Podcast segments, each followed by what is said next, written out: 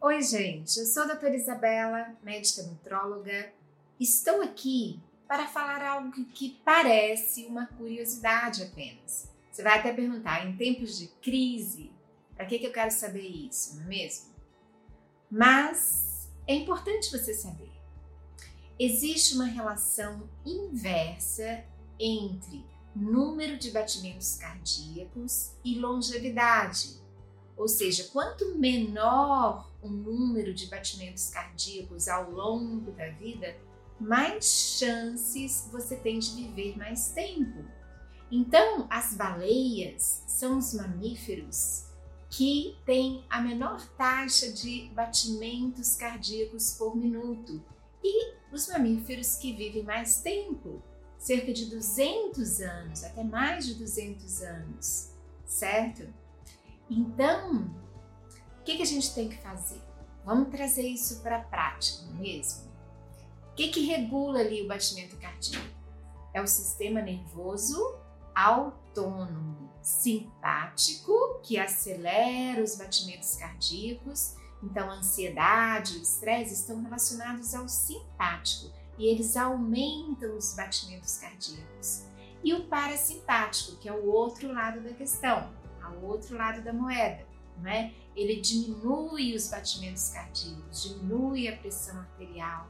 Por isso que se você tiver um sistema nervoso parasimpático agindo muito fortemente, né? As pessoas que têm a síndrome vasovagal, não sei se você já ouviu falar, elas tendem a desmaiar, porque a, ao responder o sistema nervoso simpático, eles têm uma resposta muito acentuada do parasimpático, diminui o batimento cardíaco, diminui a pressão arterial e eles desmaiam.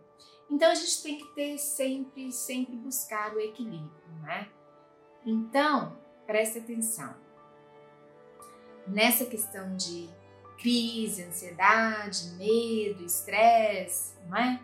Você tem que conscientemente trabalhar contra isso, né? Porque todos eles aumentam os batimentos cardíacos. O que a gente quer é batimentos cardíacos mais lentos. Então a respiração ela ativa o parasimpático, ela ajuda a diminuir os batimentos cardíacos. Exercícios respiratórios profundos vão te ajudar, a meditação vai te ajudar, assim como o condicionamento físico, não é? A prática regular de atividade física vai ajudar também a você estar bem condicionado e não acelerar os batimentos cardíacos quando você precisa, né? Quando você faz um esforço maior, certo? Então, aquilo que parece apenas uma curiosidade, não é? Quanto menos batimento cardíaco, vida mais longa, traga para a prática e insira no seu dia a dia sem grande, como dizer, sem grande esforço, né? Tudo exige um certo esforço, mas com naturalidade, com leveza, não é? Por exemplo, eu gosto de fazer exercícios respiratórios ao acordar ainda na cama.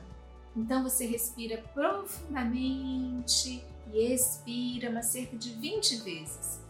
E você tem que ouvir a sua a sua inspiração e exalação, expiração, tá? Então, inspira e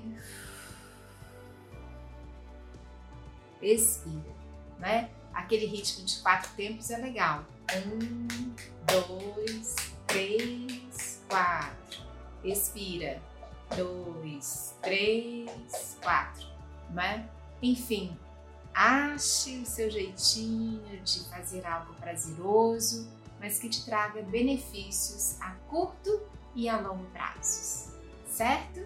Um grande abraço, até o próximo vídeo.